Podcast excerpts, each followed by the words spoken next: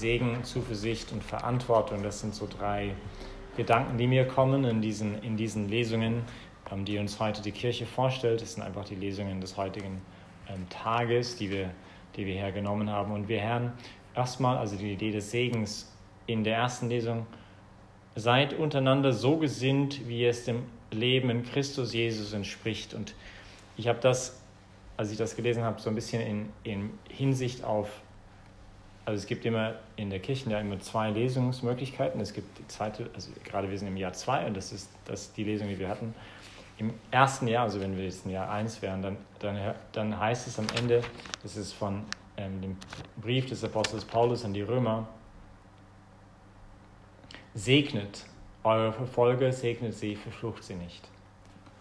Und wenn wir denken, seid so, einander so gesinnt, wie es dem Leben in Christus Jesus entspricht, dann sehen wir, er ist natürlich der Erste, der das gemacht hat, nicht? Segnet eure Verfolger, segnet sie, verflucht sie nicht. Vater, vergib ihnen, sie wissen nicht, was sie tun, sagte sogar zu den Menschen, die ihn gerade ans Kreuz hängen. Und ich denke, die Entscheidung dazu, also so, was sollte unsere Haltung sein so im Augenblick, nicht? Und ich glaube, der erste Moment, der erste, die erste Entscheidung muss auch irgendwie immer wieder neu das sein, nicht? Segnet eure Verfolger, segnet sie, verflucht sie nicht. Ich weiß nicht, ob jemand unseren Chat gestern Abend gesehen hat, der ein bisschen oder ein bisschen crazy, ähm, weil anscheinend es wurde, unsere Website empfehlen wurde, wenn man etwas über den Terroranschlag in Wien wissen wollte, ähm, weil wir halt diese Anbetung gemacht haben. Aus irgendeinem Grund, wahrscheinlich weil es eine der ersten Sachen war, wurde dann halt die, unsere Seite empfohlen als bei Google, nicht als Informationsquelle, mit dem Resultat, dass wir lauter also es war wirklich sehr interessant, den Chat gestern zu verfolgen. Wir mussten irgendwann mal ausschalten, weil er einfach zu arg wurde. Aber ich, wo man gemerkt hat, nicht, dass da waren so Parolen, die nichts mit Segen oder Verfolge, Segen sie, Flucht sie nicht irgendwie in Verbindung stehen könnten. Nicht? Und ich denke, ähm, auch wenn das Gefühl nicht etwas ganz anderes sagen würde, vielleicht nicht. Das Erste, was wir als Christen machen müssen, ist immer wieder neu segnen oder Verfolge, segnen sie, Flucht sie nicht. Also, dass wir, warum? Das tut uns in, einem, in einen geistigen Platz hineinstellen, der, der, der uns hilft, einfach nochmal objektiver zu denken, der uns hilft, aus dem Blick Gottes heraus zu handeln. Also bevor wir irgendwas anderes machen, bevor wir irgendwie groß nachdenken, erstmal, okay, segnen. Segnen aussprechen, bevor wir irgendwas anderes tun. Ich denke, das ist eine sehr gesunde Geisteshaltung und das ist das, was Jesus uns sagen würde, sicherlich nicht in so einer Situation. Der zweite, zweite Gedanke ist die Zuversicht. Ich fand es jetzt sehr also ich habe das eigentlich nur kurz vor Messe jetzt gerade gesehen, diesem Psalm. Und das ist genau der Psalm, den wir vor dem, kurz vor dem Singen hier in der Kapelle gerade heute Abend gelesen haben. Und zwar ist der Psalm 22. Und deine Treue, Herr, preise ich in große Gemeinde. Ist es, ist es denn ein, ein Jubeln Gott gegenüber für seine Treue? Aber dieser Psalm 22, einer der längsten Psalmen in, von allen Psalmen, und der, der beginnt mit dem ersten, also das erste Vers in diesem Psalm lautet, mein Gott, mein Gott, warum hast du mich verlassen?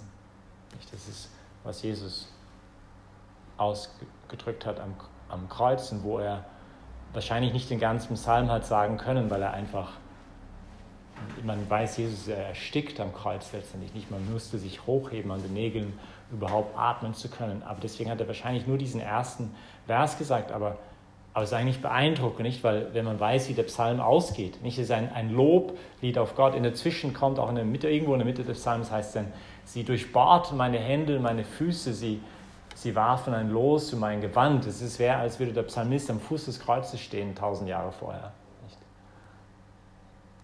Und, und Jesus aber sicherlich auch das Ende dieses Psalmes in, in Blick hatte, deine Treue, Herr, preise ich in große Gemeinde.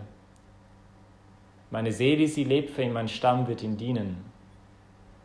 Vom Herrn wird man künftigen Geschlecht erzählen, seine Heilsheit verkündet man im kommenden Volk, denn er hat das Werk getan. Nicht diese, diese in einer unmöglichen Situation, wo vor den Herrn selber alles nur Finsternis war, nicht dieses, deine Treue, Herr, preise ich in große Gemeinde. Also diese Zuversicht, dass Gott treu ist und dass er die Zügel der Geschichte nicht aus der Hand verloren hat. Und dann der dritte Gedanke, aus dem Evangelium, die Idee der Verantwortung.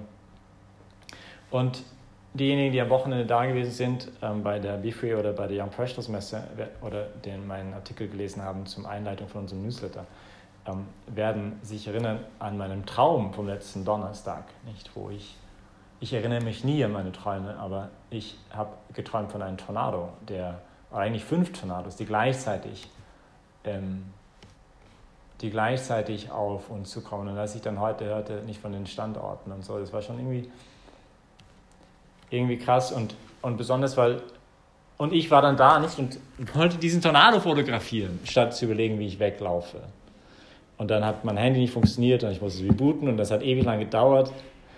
Und es hat aber nicht funktioniert und ich wurde immer, und der Tornado kam aber immer näher, nicht? Und kurz davor, bevor das Nachbargebäude in die Luft ge also gejagt worden ist, nicht, weil, weiß nicht, ob ihr immer das gesehen habt, das ist ganz unglaublich. Ich habe einen Tornado einmal in meinem Leben erlebt. Das reicht, ich möchte es nie wieder erleben. Nicht? Und, ähm, also es ist sehr, sehr, sehr beeindruckend. Und kurz bevor es in die Luft also gejagt worden ist, bin ich aufgewacht. Und, und und habe gedacht, hm, was heißt das jetzt? Also ich bin jetzt nicht großer Traumdeuter und sage nicht, muss man sehr super vorsichtig sein. Manchmal spricht Gott schon durch Träume, aber muss das sehr, sehr vorsichtig sein, da zu sehr reinzulesen. Aber für mich war so ein starkes Bild irgendwie trotzdem, nicht gerade jetzt Corona und was auf uns zukommt und vor allem die inneren Tornados unseres Herzens, die Verwüstung unseres Herzens, die vielleicht so eine Zeit wie der Lockdown jetzt passieren kann. Aber jetzt gerade nochmal durch jetzt diesen Anschlag für mich nochmal so krass gewesen ist, weil ich glaube auch,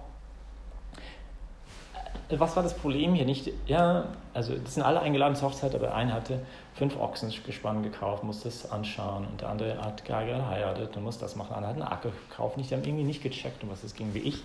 Ich mit meinem Handy versuche, ein Bild von einem Tornado zu machen, statt wegzulaufen nicht? und zu denken, hey, hey, realisierst du nicht die Situation irgendwie? Und, und schon auch, vielleicht ist es auch so ein Moment wieder auch einen neuen Aufruf zu, okay, das Leben auch ernst zu nehmen, nicht? Und auch unseren Glauben ernst zu nehmen, sich neu zu entscheiden für die Liebe, eben nicht für den Hass, ähm, dass wir nicht Böses mit Böses vergelten, dass wir neu überlegen.